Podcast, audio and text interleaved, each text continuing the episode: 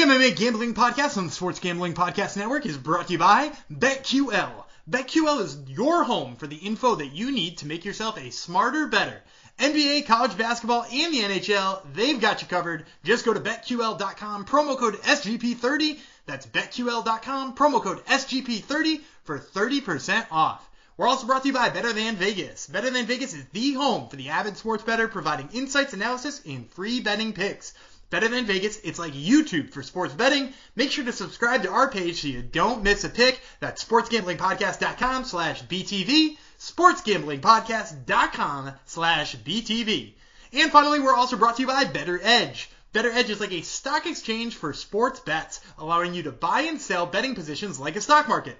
The best part is it allows you to bet with no vig. That's right, no vig betting that's legal in 40 states. Sign up at bettoredge.com, promo code SGP for a free $10 bet. That's B-E-T-T-O-R edge.com, promo code SGP.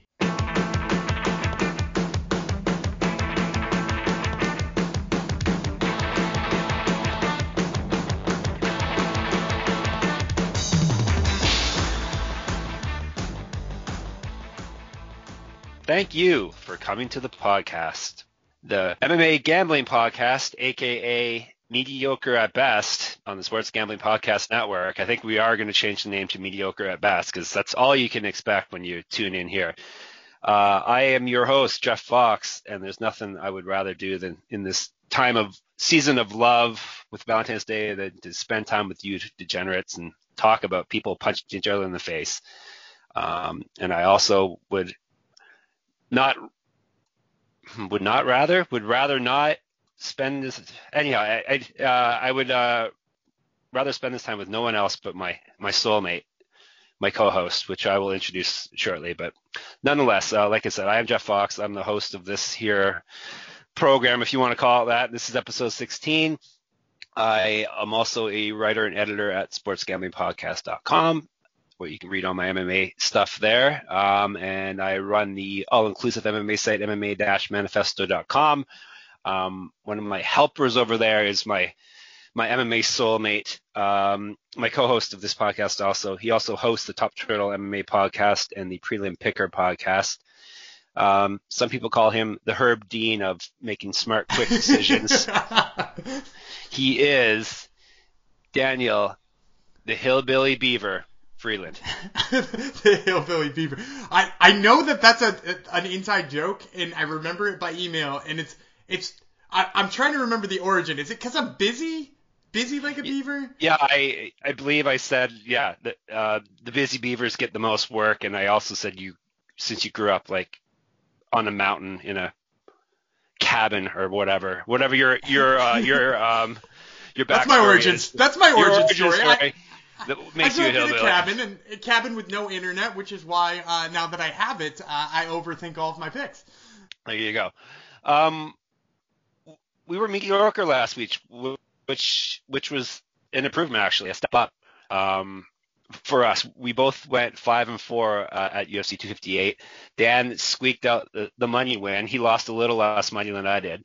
Um, and overall, um, I'm inching closer to the back to that 500 mark. I'm hoping to get right up to that 60% mark or so, which is where I've been since the starting of 2020. So I'm at 24 and 29. Dan is at 18 and 35.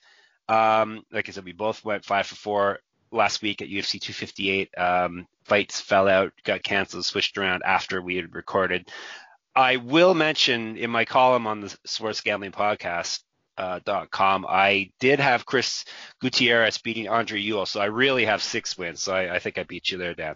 Would you I picked? Also, I also definitely had Chris Gutierrez. I yeah, actually sure think did. he is a real sleeper pick at bantamweight too, uh, because like, I mean, apart from the the sort of grappling loss he had to Cody Durden, he is on a five fight unbeaten streak. You know, you have to call it unbeaten because he did have that one draw in there. And the only loss was like a short notice fight he took against Raoni Barcelos, who's you know on the verge of being ranked as well. So yeah, I've been big on on Chris Gutierrez for a while. Um, I also just kind of in general think that Andre Ewell's the type of guy who's only going to like catch subs on guys shooting in desperately or needs to outstrike them. Um, in like that, it didn't seem like that was going to be possible with Gutierrez. So yeah, I was going to have Gutierrez too. I actually had him in a DraftKings lineup. So, um, yeah, we'll, we'll call it both six and four. So was were your DraftKings Kings picks as mediocre as as your rest of your picks? Yeah, basically, uh, and, and, we, we can get into the, the nitty gritty of it, but basically, mm-hmm. Rodolfo Vieira sunk all of them. That's true. Yeah, he he was the the DraftKings column I wrote for for Sports Gambling Podcast once again. Um, I had Vieira. He was my top money choice, and yeah, that that didn't go over so well. Um, I was looking over. Uh, um, we didn't hit any any um, underdogs. I don't think either of us. No, uh, neither of us hit any underdogs last week, so that's why we're down money. If you're gonna bet on every hundred bucks in every fight, like which we claim you should, um, the only way you're gonna win money is if if you hit hit the underdogs uh, on the fight card. There were underdogs came through, but we didn't have any of them, of course. Um, whoever beat Mallory, uh, Viana, Polyana Viana, um, beat Mallory Martin. That was an underdog. Uh, the aforementioned Vieira, Rodolfo Vieira, uh, Anthony Hernandez. What was he at? He was he was negative or plus 300, I think, or something close to yeah. 300, maybe even a little higher. Plus three, then, he was yeah three sorry I interrupt 315 when we recorded, and then yeah. he yeah go ahead with the prop. He yeah the the, the, the uh, sub prop was the sub prop was plus 3,000. Yeah, I'm, you, you got to think prop. someone probably hit that. You, you got to think someone someone even even putting 10 bucks on that you would have uh, you'd be laughing today, but. Um, so yeah, we missed that. Um, we missed that underdog also. That's the thing. Underdogs are coming through. We're just we're just not getting them for you, people. Not, not um, a lot in this past week though, you know, because you yeah. mentioned those two, but but apart from that, it was it was chalk all the way. Yeah, through, looks like sure. that was it. Um, we almost hit Maki Pitolo. He was what 43 seconds away from hitting hitting us a plus 150. Then he got himself he got himself tapped out by a Cuban missile. Yeah, and that was the the interesting part of that one too was I, I feel like while while some of these fights we got right, uh, this one I feel like while we got wrong, we actually predicted it better in a lot of ways because he he seemed to uh, land the bigger shots. He seemed to look better striking. He seemed to uh, make use of knowing that Julian Marquez was rusty. But then, like, I guess the weird part of that is the sub game of, of Julian Marquez is, I, I think, something we're just maybe sleeping a little bit on because not only did he get that choke, he was looking for him earlier, and, and I think people forget too. That's his second submission win in a row. Well, not I mean, there's a, a loss sandwiched in between them, but like he also choked out Darren Stewart. So so maybe we need to stop thinking of him as a big power puncher and think that this dude's got some legit chokes. Yeah, we, he may need a new uh, new nickname. I don't know. I don't off the top of my head. I don't have any Cuban Cuban choke uh, nicknames, but um, yeah, someone come up with a new nickname because uh, missiles don't choke. I don't think. I think missiles you, explode. You you could get something with, maybe there's something there with submarine missiles. I, I got to think about it. But sure. yes. Yep. there's, there's, something there. there's something there. Um, yeah. Other than that, um, I guess we can we can start off on the top of the card. Uh, I got the pick right. Uh, you technically like you you assumed you not assumed you uh, uh, gun to your head, proverbial gun to your head, you had Kamaru Usman uh, winning the fight also, but you thought Burns at plus 215 was was worth the gamble. And the first round, it was. It did seem like it was going to pay off for you because he um, he rocked the champ with a big overhand right. I think that's the only time we've ever seen Usman in trouble, right?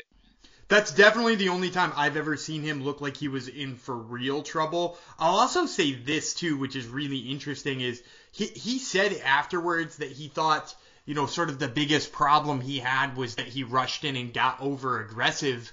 But I would actually say that I don't think that was wrong, right? Like, I, I don't think he should have fought that any other way. Ultimately, it was unsuccessful, but I don't think you hit Usman and you back away and you just hope you're going to hit him later. The dude adjusts so well. The dude has got so many tools in the toolbox. When you hit him, you have to make use of it. And I think Gilbert tried that and did it as well as he could. Um, you know, ultimately, like I said, not successful, but like he, he proved that that price tag at plus two, you know, what did you say, 215, I think he was. Like, like that's, that's a reasonable price tag based on where he performed. I actually think he probably, despite the fact he, he didn't make it to the fifth round like Colby did, I actually think he, he put up a better fight against Kamaru Usman than than Colby did. Um, you know, and, and obviously, you know, that it's going to take him a while to get back to a title shot or anything like that. But, you know, down the road, I would definitely be here for a rematch between those two. Right. Um, and I mentioned the elephant in the room earlier, Herb Dean. Uh, every basically every week he, he's he's good for podcast fodder at least. Um, he, uh, I don't think it was a bad stoppage. Um, Burns did get hit a lot, but it's more he was doing his old twinkle toes, dancing around, almost falling on top of the fighter, not knowing when he should really step into to stop the fight routine again. Like I said, I don't think the stoppage was was that horrible, um, but it, it's just his whole thought process behind it seems to be still uh, really flawed. Yeah, and I would say this about it too is that like if he had stopped it when he first ran in, nobody complains. If he had stayed away and watched as Burns took extra damage and then he stopped it, nobody would complain. But it's like th- that that in between where like you're almost on the verge of uh, influencing the fight, and like like what would happen if Usman had jumped off of him and let Burns recover, which is kind of like what we saw with Amanda Ribas uh, a couple weeks ago. You know, not that she fully recovered, she just took a beating again. But you know, it, it, yeah, it seems wrong that he just if you're gonna pull the trigger, pull the trigger, dude. Don't just stand there with your finger on it. I, I know what would have happened. He he would uh he, he would have shrugged like like he did last time when it happened. Um, yeah, like I don't want to. There's no need to beat a dead horse here, but it's like it's like I said a few podcasts back. It's like an aging fighter. Uh, he knows what to do, but he can't pull the trigger anymore. It seems to be the case with him. Um, for some reason, but like I said, the stoppage wasn't horrible. It was just the whole uh, act of, of getting getting to that spot. Um, co-main event, Dan made me look dumb. He got Alexa Grasso, who looked fantastic. Maycee Barber looked not fantastic, the opposite of fantastic. She was um, fighting the Invisible Man. It looked like the whole fight. She was about what 150 feet away from Grasso and throwing uh, fancy, fancy spin kicks that? and jabs. the jabs, the the fancy spin kicks, whatever. Like you, you cover ground with those you don't cover ground with the jab. Like, and I'm no striking expert. I'm not gonna sit here and pretend I am. But like, she came out. They had not even like touched gloves yet, and she fired off two jabs from about 15 feet away. And I'm like, that, isn't serving any purpose, right? Except for like UFC stats has to now log that. And like, I didn't look at UFC stats after it, but it has to if they were actually counting every time she thought she was throwing a punch, they have to have like 385 strikes attempted by Maycee Barber and like 52 landed. yeah, it was.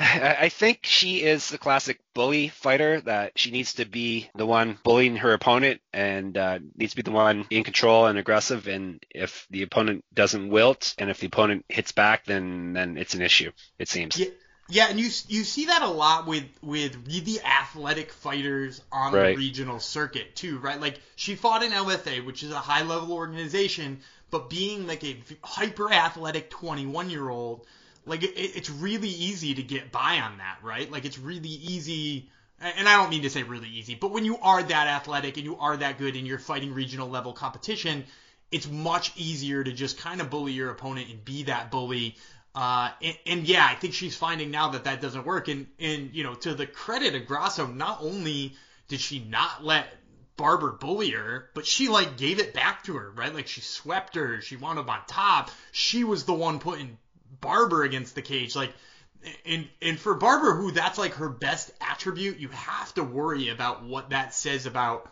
where her trajectory is right now, right? Because like if you're, you know, her goal is to be champion by the end of this year, which is obviously not happening, and nobody thought it was happening anyway. But if your thought is like, I need to keep pushing for a title, and granted she's, you know, in her early 20s, she's got plenty of time to to change, but she needs to change, right? Like this is a, a sign on the wall that like there needs to be like wholesale changes in her game because she, you, if you can't bully a, a woman who was in the 115 pound division, you know, four months ago like you're gonna have some trouble with with people who look like Valentina Shevchenko. You know, like th- that that's that's you know just a fact.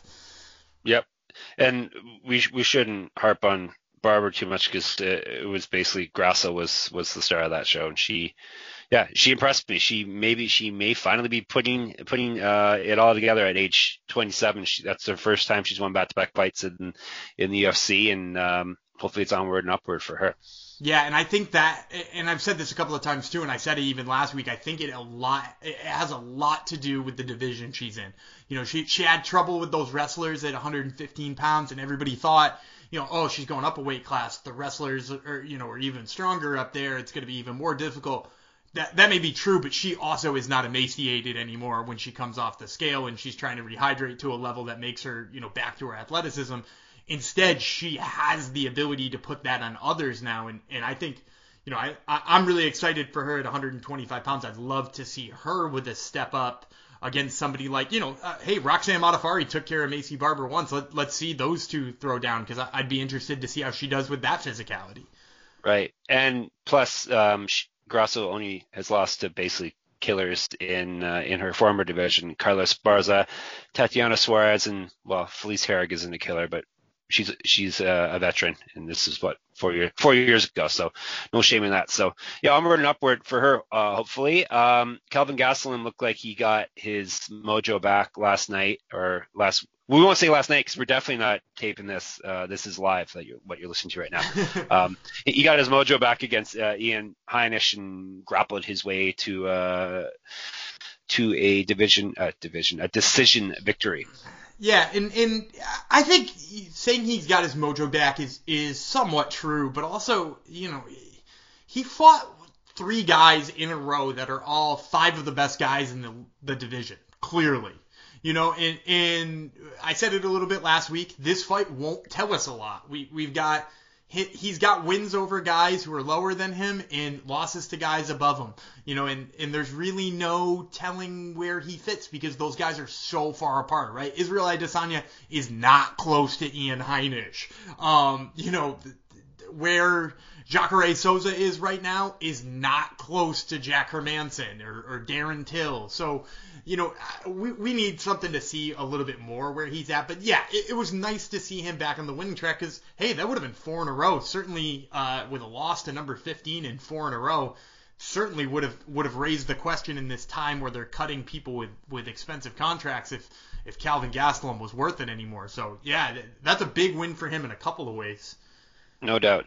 Uh, Ricky Simón looked good. He uh, made Brian Kelleher look really, really gross. He was spurting blood.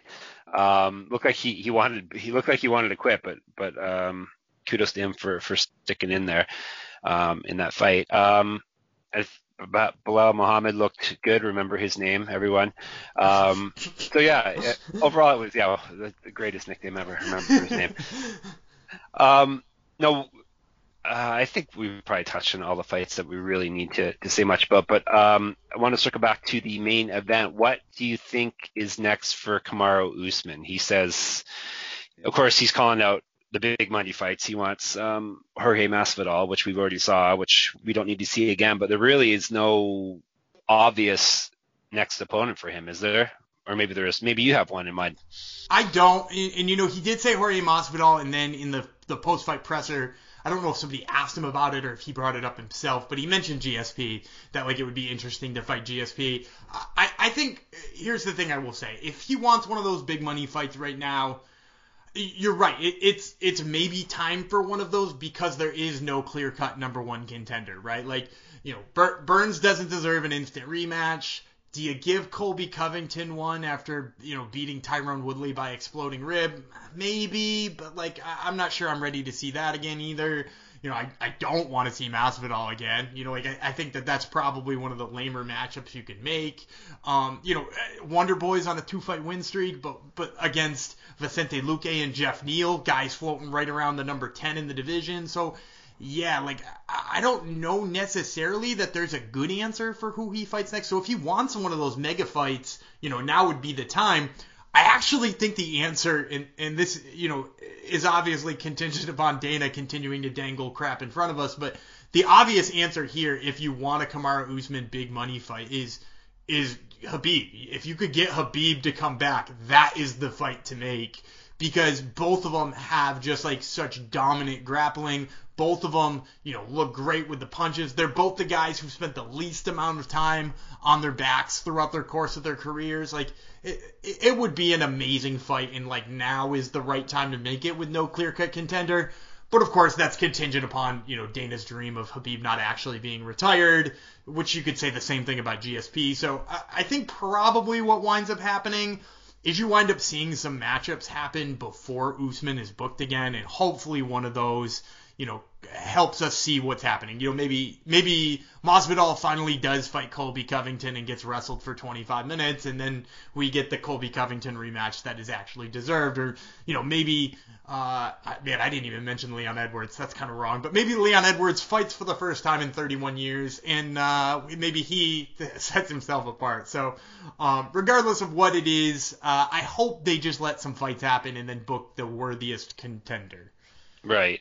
If you're if you're going at, at this point, I think worthiest contender would, would be Edwards, but he's been out for a long time, or or Wonderboy Thompson. Maybe have those two fight, and the winner gets Usman. But obviously, like the dream scenario would be uh, either like two people you mentioned, GSP or or Khabib.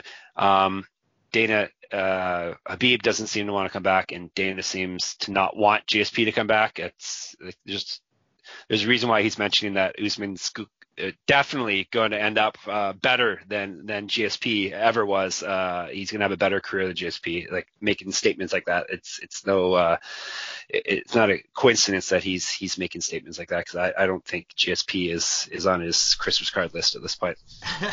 no, I I don't think so either.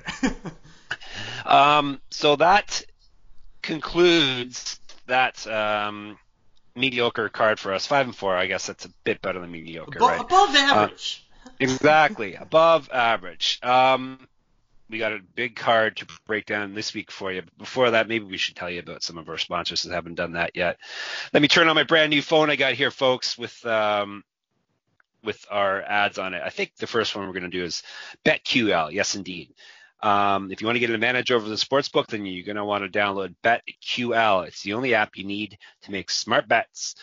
Uh, they're all, uh, let me see what we got here. Uh, they have sharp data for college basketball, NBA, NHL, um, and a bunch of other sports. Not, i don't think they have MMA yet, but maybe that's something they'll have to look into in the future. If you want the inside edge on who the pros are backing, then you need to check out BetQL. Um, they have tons of sportsbook offers for your for your state. Uh, you can head over to the App Store or Google Play and download BetQL.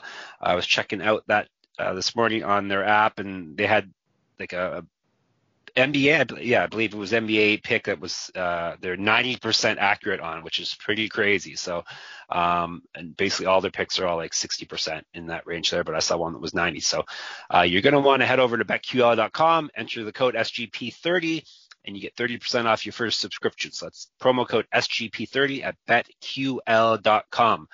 All right, which brings us to UFC Fight Night, Blaydes versus Lewis.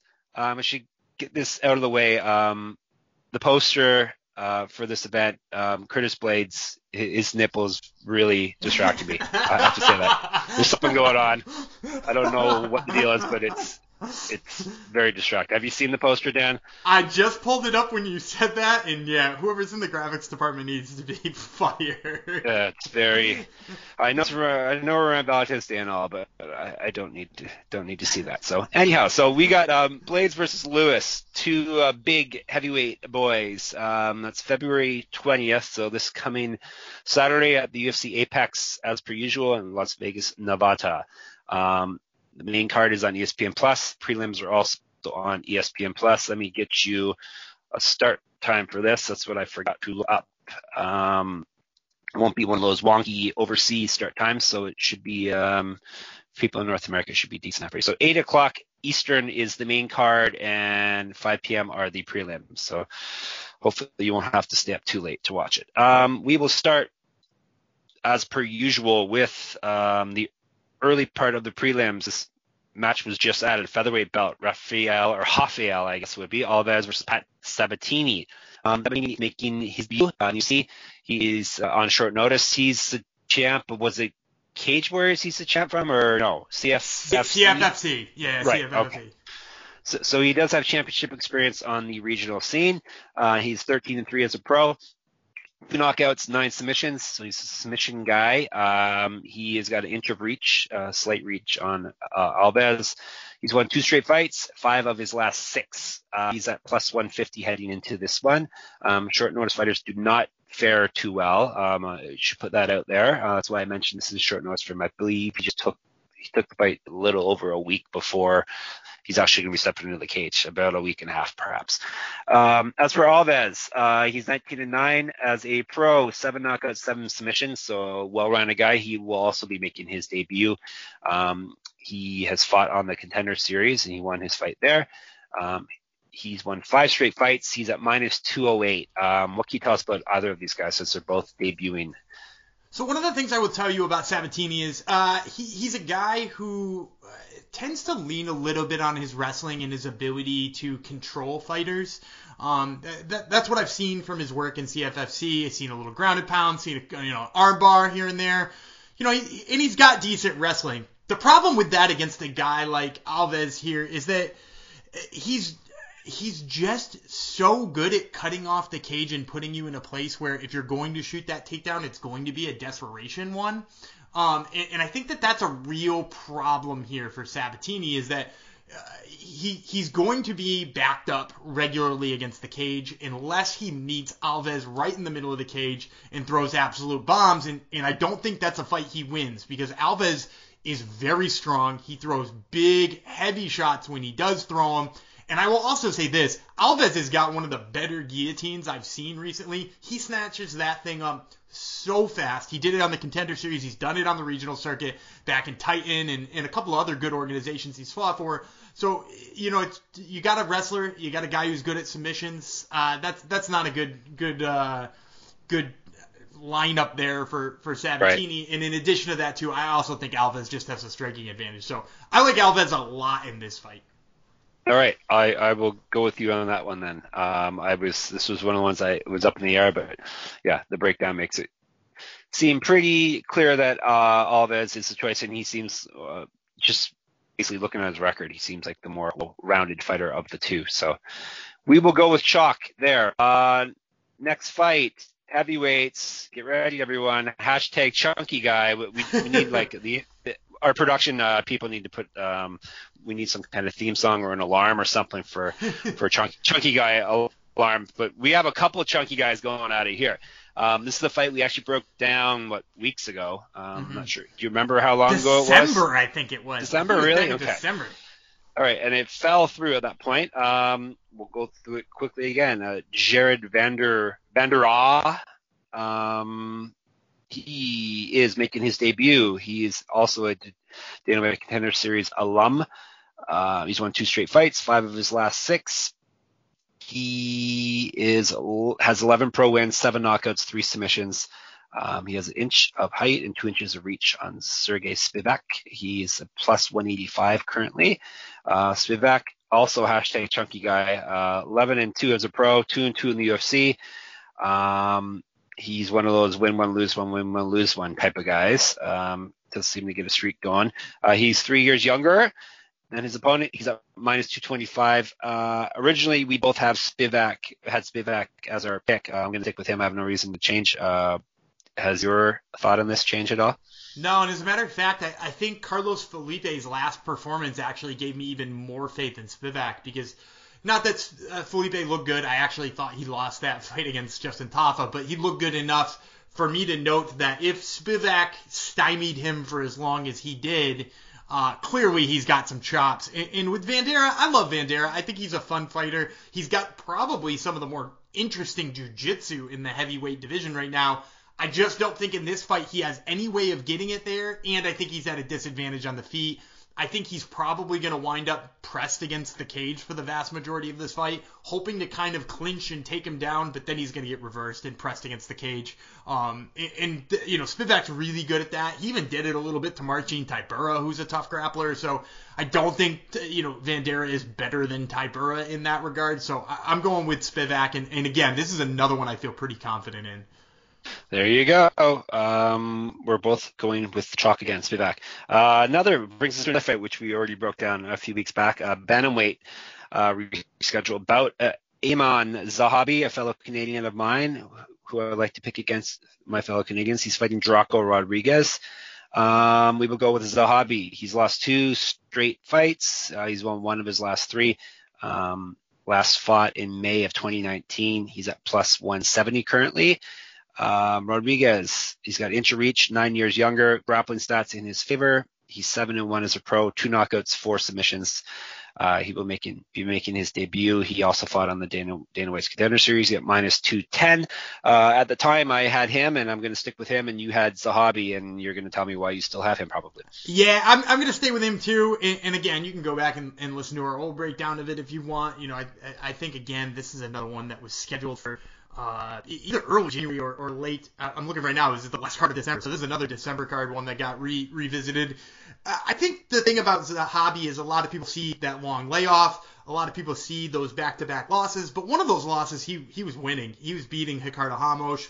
Um, and, and, then in addition to that too, you know, the, the long layoff is alarming for a lot of guys, but knowing that he lives in the gym with his brother, who happens to be one of the greatest trainers of all time, uh, gives me a little bit more confidence in that giant layoff. Um, in addition to that, I, am just not real high on Drako Rodriguez. He picked up a takedown in, in his debut, but then was almost immediately swept, um, which is alarming, especially for a guy who's got good jiu-jitsu like Zahabi.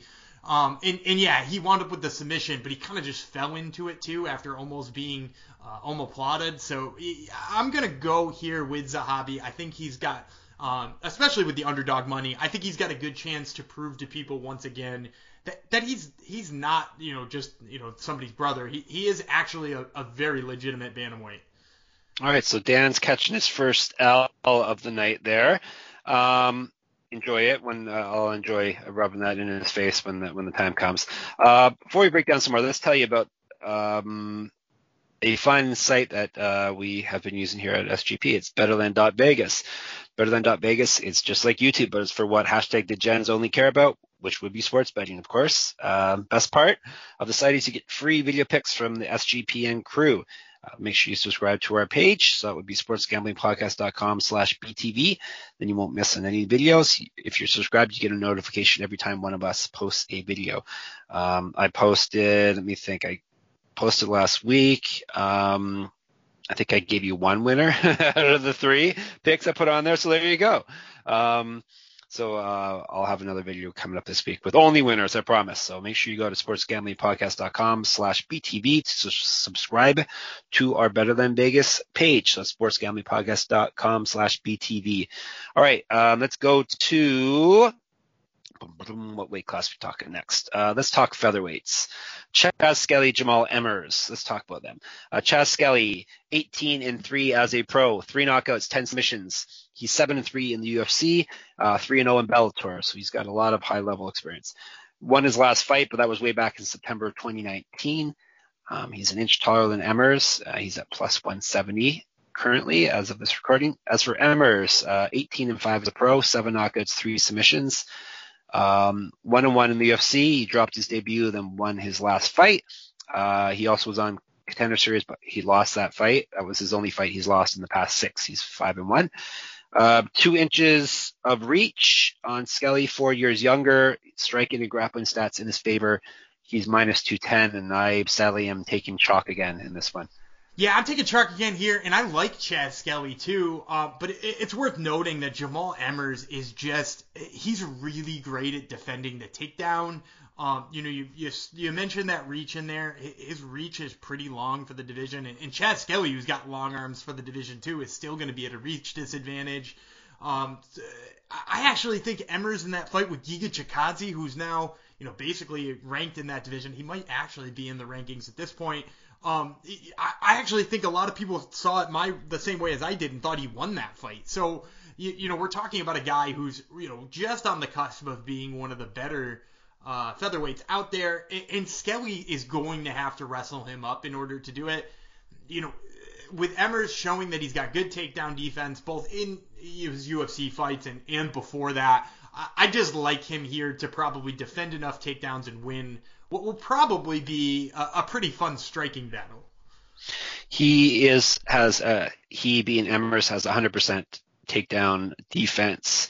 um, in the in the octagon. So that includes uh, contender series plus uh, his two regular fights. So it's it's only three attempts, but still he's never been taken down. So we are both going with uh, Mr. Emmers in this one. Um, I mentioned to Dan off air that breaking down this card, I came across quite a few fights where I wanted to pick both fighters to lose. Um, I'm not going to name any names. Uh, let's talk about our next fight. Uh, that would be um, Shayna Dobson versus um, who's she fighting? Uh, Casey, Casey O'Neill. So it's women's flyweight bout. What I said before has nothing to do with this fight at all.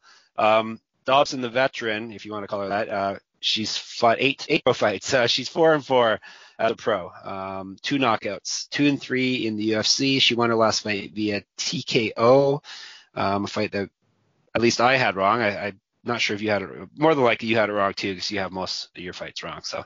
Um, She's won one fight uh, in her last four, and that would have been it. Uh, the last fight, she's plus 140 against the debuting O'Neill. Five and zero oh as a pro, one knockout, one submission. Uh, eight years younger than Dobson, minus 170. Uh, what can you tell us about O'Neill in this matchup? So Anything? I think I mean I can tell you a little bit about her. I've seen some of her fights. Um, Eternal uh, MMA doesn't really post very much, so that's the majority of her background. But UAE Warriors, if you go on YouTube, you can see their whole event. So I did see her last fight, um, which I, I, I'm gonna be honest, she wins it by ground and pound it, it almost seems like the person she's fighting like trips and falls and winds up on the bottom and then looks like a fish out of water there. Um, so like it, it doesn't show me anything about her wrestling. It doesn't really show me anything about her control on top. Um, because the person she's fighting almost seems like she doesn't know how to be there. And before that, I wasn't actually very confident in what I saw out of her striking. Her striking actually looks kind of slow, to be completely honest. It, it doesn't look like it, it's UFC level speed, which sort of makes sense. She's 5 and 0. Um, you know, she's on the younger side. She's only 23. I think she's probably got a lot of promise, which is probably why the UFC is putting her against Shayna Dobson, who again, while she took out a prospect in her last time, is like the right test for a, a 5 and 0 fighter who hasn't really been pushed yet. With that being said, I still think Dobson is probably too much here for Casey O'Neill because while Dobson, like I said, you know, she's not the best flyweight in the, the UFC by any stretch of the imagination. She does box pretty well. She she does look good when she's on the feet, and I just don't see O'Neill being able to like you know just luck her way into a takedown here against uh against Dobson. So I'm going to take Dobson at the dog money, especially because, like you said at the beginning, or you were hinting at the beginning, or you were not hinting at the beginning. no, um, I wasn't hinting. You, you you almost don't think either of these two are are, are going to win or worthy of a win in the, the octagon right now. And if that's the case, why not go with the plus money, right? Like if we're we're going yep. to make a pick and we're going to put hundred dollars on every fight, like we always do, uh, you might as well put the hundred dollars on the person who, first of all, has more octagon experience, has fought tougher opponents and second of all, I mean, like you're getting the better return on it. Right. Good enough for me. Let's uh, both take some under, take an underdog here because looks like this card's really chalky for me. So let's go with Dobson. Um, brings us to the next fight is a pick'em on the board currently. They're both at minus 115. That would be featherweights Julian Erosa, Nate Landwehr. Uh, Landwehr 14 and 3 as a pro, eight knockouts. He's one and one in the UFC. He's won eight of his nine uh, past nine fights, uh, striking in his favor.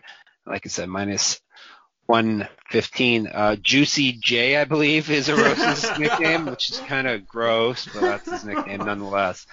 Um, that's a reason not to pick him right there. Uh, 24 and 8 is a pro, 10 knockouts, 11 submissions, so that's very impressive. He is a finisher. Uh, he's should be I've noted uh, of his eight losses, four of them are via knockout or TKO. Um, he's two and four in the UFC. Uh, this is his third kick in the can at the UFC. Um, he won his last fight uh, to start off his third stint here. So basically, he's that's other another way of saying he's been cut twice already.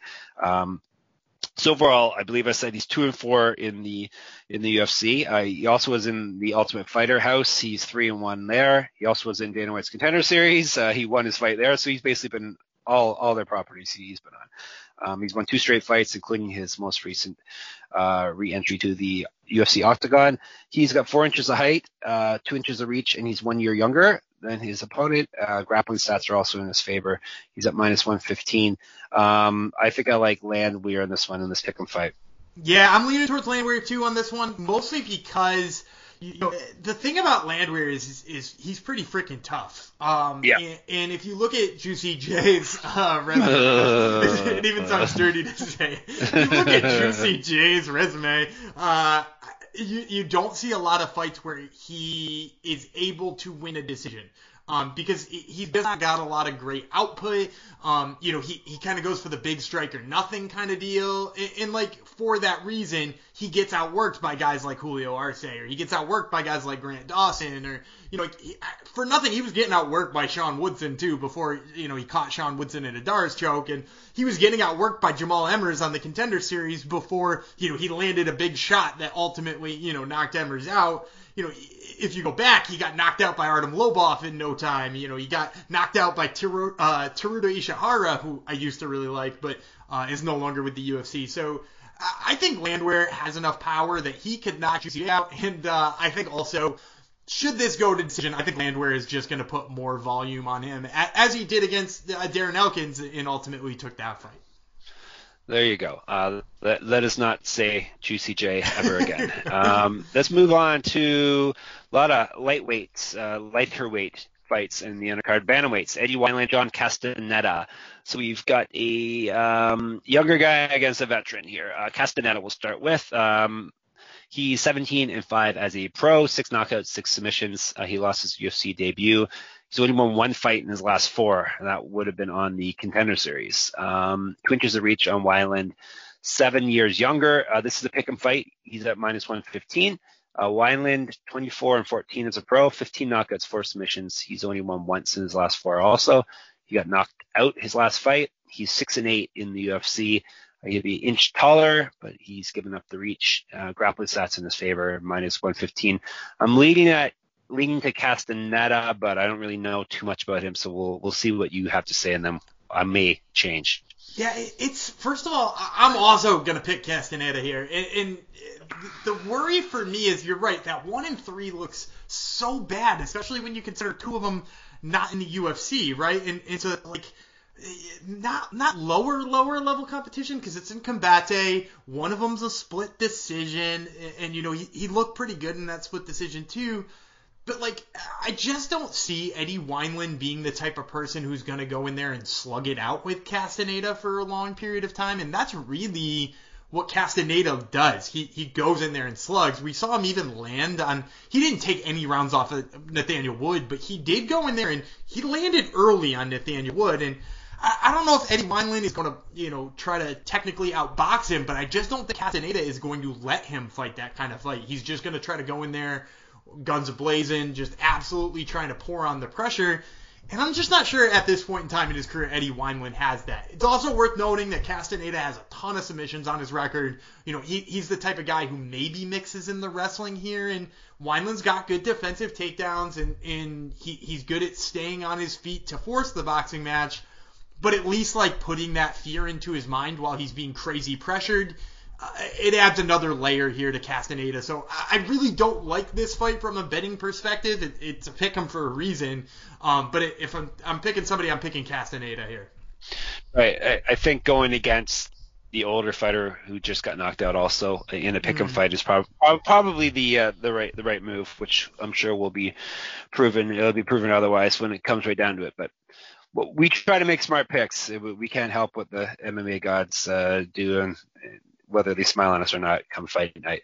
Um, lightweights, Drakkar Klose, Luis Violent, Bob Ross, Pena. Um, Pena, uh, he's eight and three as a pro, two knockouts, four submissions, four and three in the UFC. He's kind of fallen from grace. He was a bit of a, um, he's got quite the personality and the look, and he seemed to be a rising star, but that star seems to have fallen quite a bit. Um, his four and three record probably has a lot to do with that. Uh, he lost his last fight He'll be taking this one on short notice. Um, he will be six inches taller, five inches of reach. He's a very, very big uh, featherweight or lightweight. I'm sorry. Um, he's seems to always tower over his opponents. Um, he's also five years younger. He's at plus 115. Uh, Klose um, more of a uh, built more like a fire hydrant than than uh, Pena. he's not a chunky guy, I wouldn't say, but he's he's uh, a solid dude. Um, 11 and two as a pro, four knockouts, five and two in the UFC. Um, he got knocked out his last fight. which is a little worrisome. Uh, striking stats in his favor. He's around minus 156 at this point. I'm despite, despite him being knocked out, I'm I'm taking him in this fight. Yeah, I'm taking him in this fight too. You know, you said somebody being recently knocked out is one of our triggers that, you know, you got to take a second look at it. Also, one of our, our things that we constantly track is people taking this fight on short notice, which is what Luis Pena is doing here. You know, this was originally supposed to be closer versus Jai Herbert, which is a fight I liked a little bit more here because, uh, you know, not for anything, I don't think Pena is going to stand there and bang with with Drakkar Klose. I mean, he definitely could work that exceedingly long jab and just sort of hide behind that and win a decision that way. But Pena's best attribute for me is his creative grappling, and I just don't think this ever goes to the ground unless Klose decides it does. It's also really worth noting that while Drakkar Klose is coming off that knockout loss, he almost knocked out Beneil Dariush in that fight. He had Dariush badly hurt. Dariush won comeback of the year on that that fight. So you know, obviously he had Dariush down enough, and, and we're talking about Dariush, who's now ranked in the top ten in the the UFC's lightweight division, which is the one of the most stacked divisions. So I think while that that knockout loss is definitely you know a, a little mark on his record, that fight is not a bad fight in the, the grand scheme of things for Klose. And hey, maybe even learn something about pouring it on. I, I think he's going to tag Pena here as much as he wants to, and ultimately he's probably going to finish him. Klose is the pick. Uh, featherweights. Um, don't worry, there's might be a lot of light lighter weight classes in the prelims, but we got some hashtag chunky guys coming up again. Uh, the main card is chock full of them. Um, featherweights: Danny Chavez, Jared Gordon. Um, we will start with um, let's start with Gordon. Um, 16 and 4 as a pro, six knockouts, two submissions. All of his four losses are via knockout. Um, so that's something to keep in mind. He's four and three in the UFC. He won his last fight. He has an inch of height, inch of reach, and one year younger than Chavez. He's at minus 105, so he's a slight underdog in this one. Um, Chavez, 11 and 3 as a pro, three knockouts. He won his UFC debut, which is part of a four fight winning streak. Grappling stats in his favor, minus 125. What are you thinking in this one?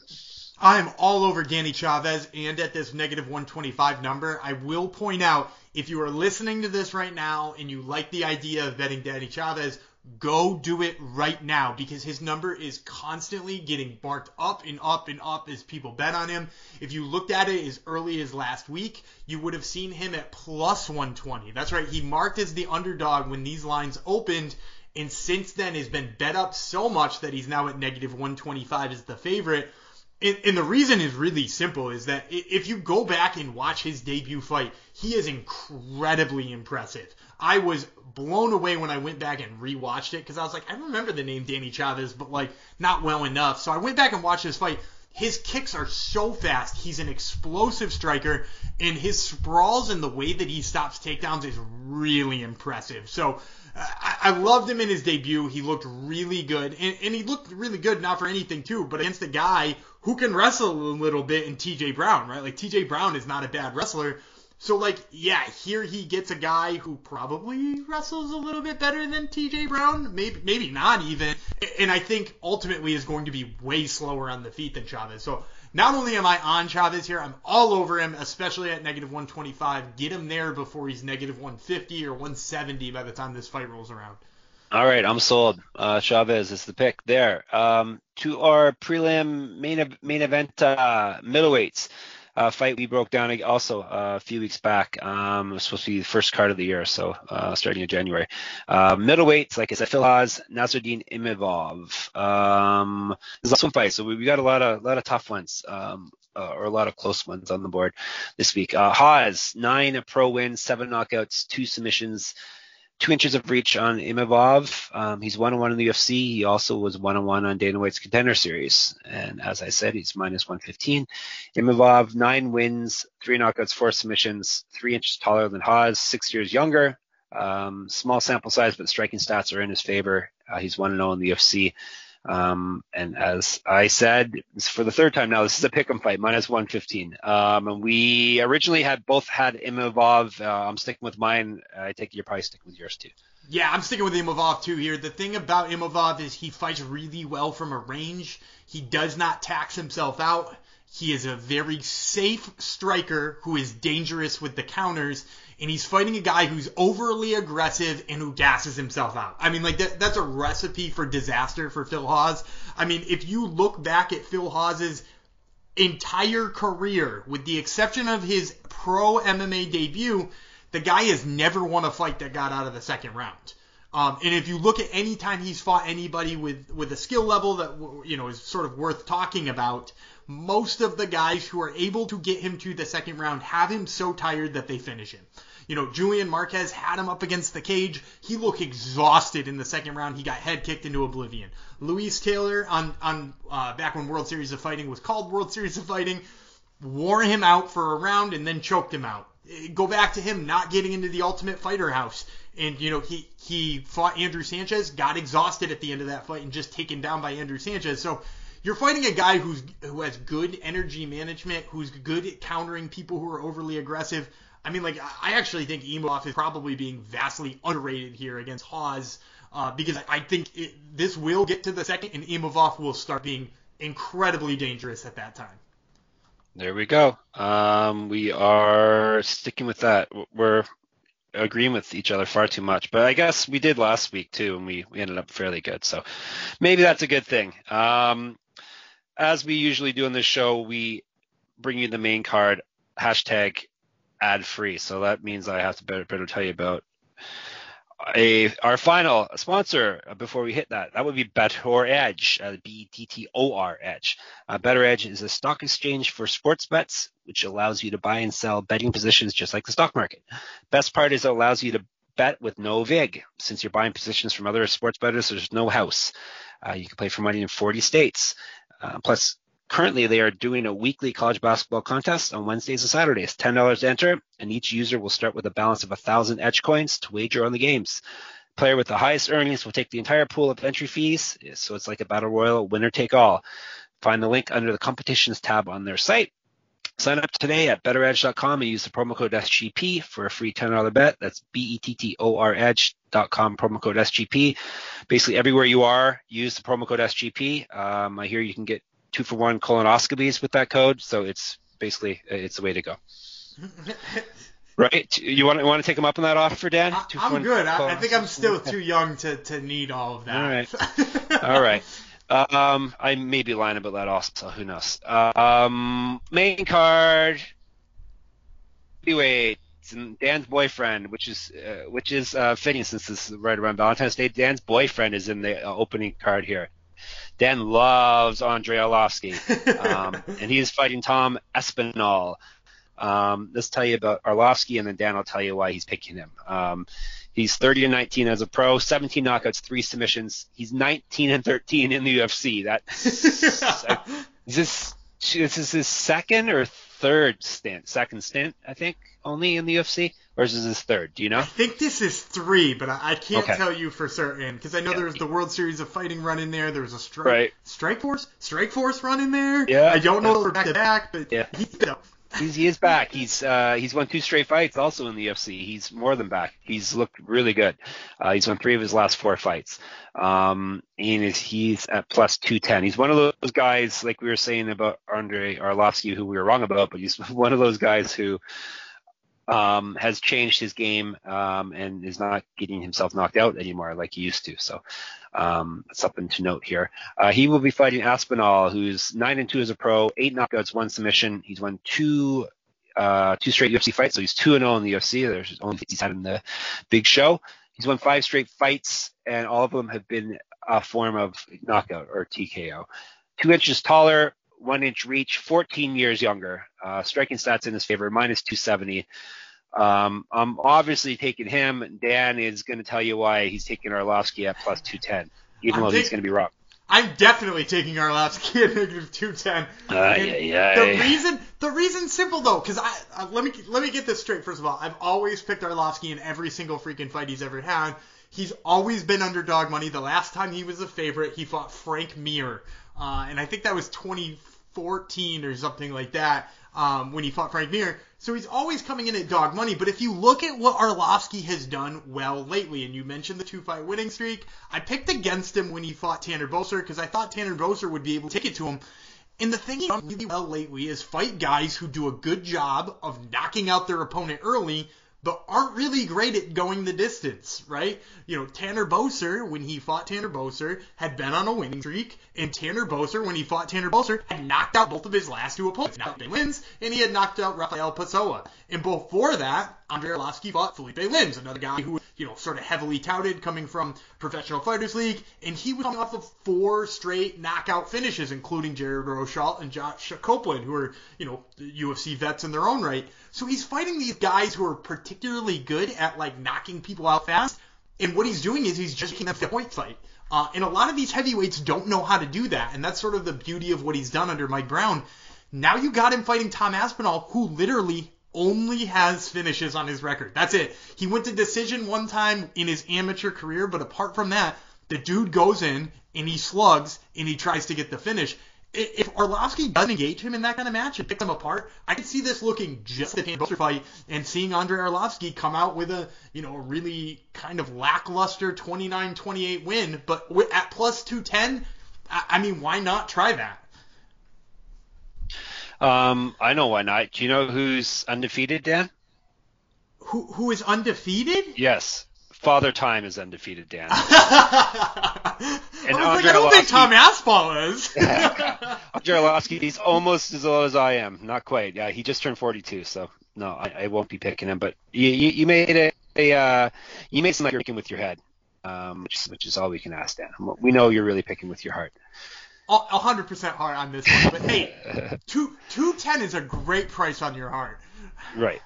They were heavyweights, but neither of those guys were chunky guys. But let's let's move on to some chunky guys. Um, Alexei Oleinik, Chris Daukaus. Uh, I don't think we're going to call Oleinik chunky technically, because um, he's old. He's even older than older than Arlovski. He's gonna be 44 in the summer, but and he's he's not overly chunky, but that's um and he's a nice guy. We don't want to insult the man. Um, let's break him down. Um, 59, 14 and one is his pro MMA record. Yeah, that's insane. Uh, here's something even more insane: eight knockouts. Uh, that's not much. 46 submission wins. Uh, 46 times he's tapped out his opponent. That's insane. Um, eight and five in the UFC. He lost his last fight. Um, before that, he had won two straight. Um, before that, he had lost two. He lost two straight. So basically, he's uh, two and one in his last three, two and three in his last five. He's got four inches of reach because he's got a gorilla arms, um, grappling stats, and just grappling uh, uh, eyeball test. He's grappling is in his favor. Uh, plus 155 underdog. Daukaus, we are officially calling a chunky guy, right? I, I think he's a little bit chunky. Yeah. Okay. he's. Uh, I should mention we're not fat shaming. We we enjoy our, our chunky fighters. So I, I love it, hashtag a, chunky guys. Exactly. It Dan loves hashtag chunky guys. Um, there's a there's a sound clip for us. Um, he's 10 and three as a pro, nine knockouts, two and zero oh in the UFC. He's won three straight fights. He's an inch taller, but he doesn't have the gorilla arms that Oleinik has. Um, 12 years younger than his opponent's striking stats in his favor, minus 185. Uh, I'm going with the younger guy again in this one. Yeah, I'm going to go with Daukaus on this one too. I will say I'm not thrilled about the price tag. When I saw this fight booked, I was like, ooh, Daukaus might come in at plus money, and that would be a sweet play. And then it got posted, and I was like, oh, that's kind of disappointing. That's actually even further apart than I really wanted it. Like I was hoping for plus money at the least. I was hoping for like negative 130s or something like that, and we come in damn near close to negative 200. But you know, like the fact of the matter is, is that Daukaus, in addition to being younger, has a phenomenal gas tank. Um, you haven't had to see it very often because he does get the job done quick. But Oleinik has shown that if anything is degraded with time, it's certainly been his energy levels. Like if, if you look at his win over Maurice Greene, uh, which I mean he gets the armbar at the end he looks exhausted fighting Maurice Greene, like absolutely exhausted fighting Maurice Greene. Then you talk about the fact that you know we we've said time and time again, you start getting knocked out, that that's what keeps happening. In his last five fights, he's been knocked out three times. You know, and, and granted, Derrick Lewis, Walt Harris, and Alistair Overeem are better punchers probably than than Chris Daukaus, but at the same time, we're not talking about like, oh, he's just a, a slightly less good puncher, he'll have a tougher time knocking him out. No, those knockouts are cumulative. And Daukaus not for anything. Knocked out Parker Porter, who has got a very hard head. Uh, so, you know, I like Chris Daukaus here. Uh, I, I like him probably as long as he survives any early grappling exchanges that should happen, and he is a black belt too, so like he, he probably will. I, think he probably finishes uh, Oleinik in, the second or third round here as Oleinik begins to tire and he can just kind of pour on the volume we may have a prop bet there. Uh, little um, little tease there for you. Um, we are moving to featherweights. Uh, we'll see if Dan goes with his heart or his head here also. Um, Charles Boston Strong Rosa versus Darrick Minner. Um, Minner, 25 and 11 as a pro, one knockout, 22 submissions. Uh, one on one in the UFC. He won his last fight. Uh, he lost in the Dana White's Contender Series. He's four years younger. Striking and grappling stats in his favor. He's at plus 140. As for Rosa, 13 and 4, three knockouts, eight submissions, four and four in the UFC. Um, he's swapped wins and losses back and forth the whole, the whole his whole career in the UFC. He won his last fight for what that's worth. Um, two inches of height, minus 170. What do you think? Are you going with your Massachusetts buddy or not? Yeah, I'm, I'm, sticking with the Massachusetts guy and Charles Rosa here. Uh, I think Darrick Minner probably saved his career last time out. Um, he, he had back-to-back losses to kick off his career, as you mentioned. Um, yeah, or I mean, if you if you count contender series, he really lost in contender series, and then he lost to Grant Dawson. I think you know you mentioned his really good grappling record, which is true. He is an excellent submission grappler, but sort of the problem is is that like he concedes the takedowns because he knows he's good at grappling, so he's gonna see himself on the bottom against Charles Rosa a lot and unless you're like one of the very very best 145 pound grapplers you know unless you're you're the bryce mitchells of the world or you know somebody of that nature you're not going to have a good time grappling with charles rosa because he, he is a phenomenal grappler so i think with rosa just having the better positions all the time i, I think he probably wins a decision here um, I, I don't know necessarily if he'll be able to get minner out but like I, I do think that he's going to wind up in the better better spots all the time. Yep, agreed. Uh, Rosa is the is the pick. Um, co-main event: women's bantamweight. Ketlen Vieira, Yana Kunitskaya. Um, we'll go with the underdog, Kunitskaya first. 13 and 5 as a pro, seven knockouts, one submission. Uh, three and two in the UFC. Won her last fight. Striking stats in her favor. She's at plus 215, so quite sizable underdog here. Because Vieira is very good. Uh, 11 and one as a pro. Two knockouts, four submissions, five and one in the UFC. She won her last fight after losing her only uh, pro fight before that. Um, two inches of height, two years younger, minus 275. It's a lot of twos. Um, I am going with her despite uh, 275 is quite a quite a, a, high number, but I'm going with her. She's her only pro loss is to Irene Aldana, who knocked her out, which is a little worrisome because Kunitskaya is a bit of a striker um, with seven knockouts, but I am still sticking with Vieira. I'm not sure if I'm very keen on minus 275 though. I actually am okay with the number at negative 275. I think she's still playable there, or maybe even hashtag throw her in a parlay, um, because I, I just don't think Yana Kunitskaya has much for her in terms of uh, the grappling game if it should go there. Like her grappling defense is like notably not very good. In, uh, if you look at her her uh, UFC stats they call it now, but I'm going to still keep calling it Fight Metric. Um, you, you, know she gave up a couple of takedowns to Aspen Ladd. She's given up takedowns to Marion Reneau. Uh, like she gets out grappled fairly easily. And we're talking about Ketlen Vieira, who who not only took down Sara McMann but subbed her. You know, like subbed Sara McMann on the, the mat. Which, granted, we just saw Julianna Peña do the same thing, but like this is also before Sara McMann's big long layoff when you know we were thinking of her as one of the top bantamweights. You know, she took down Cat Zingano pretty much at will as well. So like she she's a really really physically strong grappler. She she has been my choice lately and, and probably for the last four or five years of the person who needs to challenge for the title. Obviously, the setback to Irene Aldana is bad, but like we can also talk and, and, be pretty honest about the fact that that's probably just her getting caught in a striking exchange. It doesn't happen very often at women's bantamweight unless you're fighting uh, Amanda Nunes. And, and here, I just don't think Yana Kunitskaya has got the power in her hands to put Vieira away that way, and I don't think she's got the game to either grind out a decision or sort of point fighter to a decision. So I, I think everything points here Vieira, and I, I think in a, a, safe enough way that I feel comfortable with that number of almost negative 300. All right, there we go. Um, agreeing again. We'll see if we agree with the main event. Um, heavyweights, hooray! Heavyweights. Um, we'll start with the chunky guy, Derrick Lewis, who will be going up against Curtis Nipple Blaydes. Um, hmm, nipple. I'm not sure if that. I'm not sure if that works or not. But, uh, he's 20. Uh, Lewis. Um, the Black Beast, uh, Mr. Entertainment. Not quite as entertaining now as as he was uh, earlier in his career. He's seems to want to actually be a real fighter now instead of just a crazy madman in the cage. Um, 24 and 7 as a pro, 19 knockouts, one submission. Uh, he's won three straight fights, uh, 15 and 5 in the UFC. Very impressive there. Plus 280. And I also have in my notes here that he's chunky. Um, he's a different kind of chunky. He, yeah, I, I actually, he is like chunk. Like he's solid chunky. He's not like um, flabby chunky. He's he's he's a so, solid dude.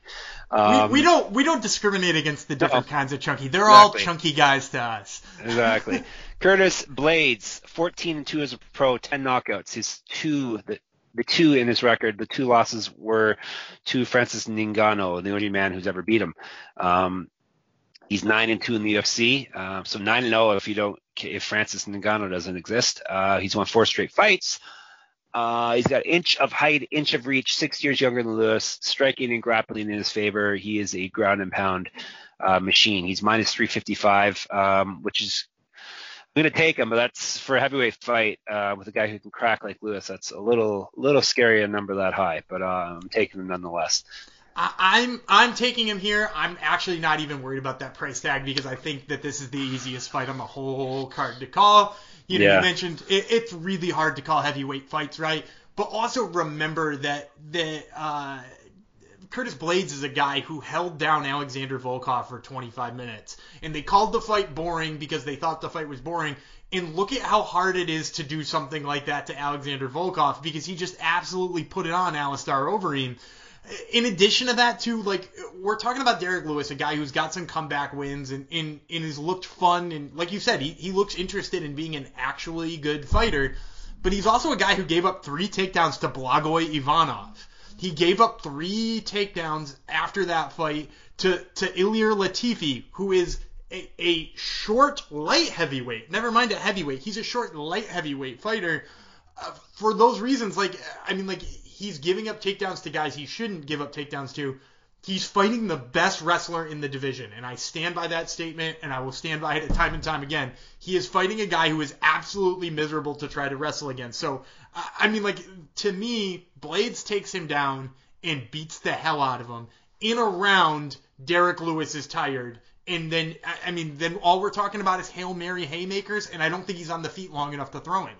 Right.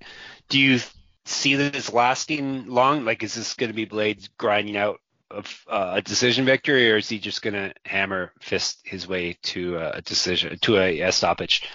I think he's probably going to wind up with the stoppage, and, and here's why. Everybody sort of laughs at, at Derrick Lewis's "I just stand up" defense uh, when he's wrestling, right? Like it's it's funny. He does it, and it works sometimes because he's enormous, uh, but it's not going to work against a wrestler like Blaydes.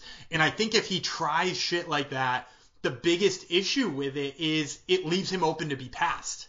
Right, like in order to try that offense, you're like splitting your guard, or you're loosening up your your half guard, or you know like you know you're you're sort of exposing yourself to like side control positions if he winds up in side control or bottom out against uh, Curtis Blaydes, Curtis Blaydes is going to put him away, or at least is going to put enough volume on him that Herb Dean will pretend to stop it, then not stop it, and then actually stop it. So, uh, yeah, I, I actually think if you're looking for a prop here, Curtis Blaydes to finish is, is probably, uh, to, you know, by TKO here is probably worth it. All right. Do you have any other props? Yeah, I mentioned like? before. I, I, yeah, sorry. Yeah, I, I, mentioned before I like Chris Daukaus uh, to probably knock out Alexei Oleinik. If you're looking at props there, you know, looking at him by knockout or looking at you know second or third round props as well, because I think Oleinik is probably going to tire in those second and third round ones. The, the lines tend to be kind of juicy there. I will also say, uh, if you're looking for a prop, Andrei Arlovski versus Tom Aspinall goes the distance is probably a prop. Even if you don't love Arlovski like I do, just assuming that that fight probably goes the distance due to Arlovski's style is a prop that is probably going to hit, and it's one you're probably going to get plus money on too, because heavyweight fights don't often do that, and even with Andrei Arlovski's recent record, they've still been, and I don't see lines out for this yet, but they've still been lining him often that the fight does not make it to the judges' scorecard. So I'd look for that on that one. But uh, yeah, those are my, my, big ones there. Curtis Blaydes to finish, Chris Daukaus in probably the second or third round, and then uh, Andrei Arlovski and Tom Aspinall go the distance. What a juicy episode this was. You, you said juicy again there, Dan. Ju- juicy Jay. you if if someone's playing a drinking drinking game and the word's juicy, we've got someone. Uh, they're probably hospitalized now for uh, for alcohol poisoning because there was a lot of juicies in this episode. Um, I think that's probably all the juicies we've uh, we've had to say. I think you've got your money's worth of, of the juicies from us. Um, make sure you check out all uh, my rating at sportsgamblingpodcast.com. You may even get to see Daniel Gumby Vreeland's writing there soon. You never know. Um, and check out MMA-manifesto.com, which we both uh, write on. Um, we'll have lots of good stuff coming up this week for Blaydes versus Lewis, uh, uh, as well as a pick'em contest. It's free to enter, and you can win good stuff uh, courtesy of me. Um, make sure you follow me on Twitter. It will be Jeff Fox Writer. Uh, Dan will be Gumby Vreeland. Uh, make sure you listen to Dan's two other podcasts where he you have actually haven't um, haven't contradicted yourself recently. You're you're sticking sticking your guns and picking the same fights, uh, same winners for all the fights uh, I see on all your podcasts now. So that would be Top Turtle MMA and Prelim Picker. Yeah, I've, I've been a little bit more diligent in my notes and making sure that I, I don't contradict myself. Because I told you, somebody called me out on Twitter on it. They were like, "You told you told me Jordan Williams was going to win on one show, and you told me Nassour Imavov was going to win on another one." And I was like, Jesus Christ, that's like the like the last prelim to the bottom. I'm glad that you wa- listened to me on like seven different shows, but I, I messed up once. so did you say, "Mom, please stop bothering me on Twitter"? Uh, who, no, who I, I, have would... many. I have many more followers than you. That's true, but who else would listen to you on all your podcasts other than me and your mom? Seriously, now. I, I, probably I was gonna say my wife. My wife would not listen no. to all of these podcasts. Our, our, wives do not listen to it. They, my wife says she hears enough of it as I'm recording it. Uh, so she and my son thinks I yell at you the whole time, so he doesn't need to listen to it either. He says so, which is pretty much he pretty much nailed the dynamic here. I, I do yell at Dan most of the time and tell him what how he's wrong. So that's pretty much it. Uh, if you want to hear Dan not get uh, belittled and yelled at, listen to Top Turtle MMA and Prelim Picker because he's he's in charge of those podcasts, so he doesn't allow any, anyone to. Even though he is the one that edits his podcast here, so he very easily could take out all of my all, all the times I, I give them slate and not so slate digs, but I guess it's too much work for a lazy guy like you, though, right? Yeah, that that is a little bit too much work, and, and it would also sound pretty broken. I feel like if I did it's true. it, it would be a, like those uh, when they try to uh, clean up the uh, the rap songs when they put them on NBA 2K, and my son plays and like, hey, the, this whole whole verse is missing in this song for some reason. But anywho, um, I have to come up with a good uh, good closing um, line. I've I've came up with a really good. Um, if you've noticed, past two weeks, I've come up with a really good uh, opening line, which is "Welcome to the podcast," which is something I, I just came up. Uh, almost, it was like in a dream of mine. I came up with that with that line. So I d- do need to come up with it. Do you have a good closer that I can use, Dan? I, I basically just say you, bye. You could usually. just steal. You could just steal a Walter Cronkite or something like that. I don't steal lines from people. What are you talking about? Welcome to the podcast is original, and I'll have to come up with an original. Uh, this is inside jokes that no, maybe the guy that yells at you on Twitter may know what I'm talking about here, but no, no one else does. So I probably, I probably should put this one to bed. So thank you for listening, and we will be back uh, next week to uh, tell you how smart we were and and t- tell us on Twitter how much money we're going to win you this week because we're we've got all the winning picks. So thanks for listening, and we will talk to you then.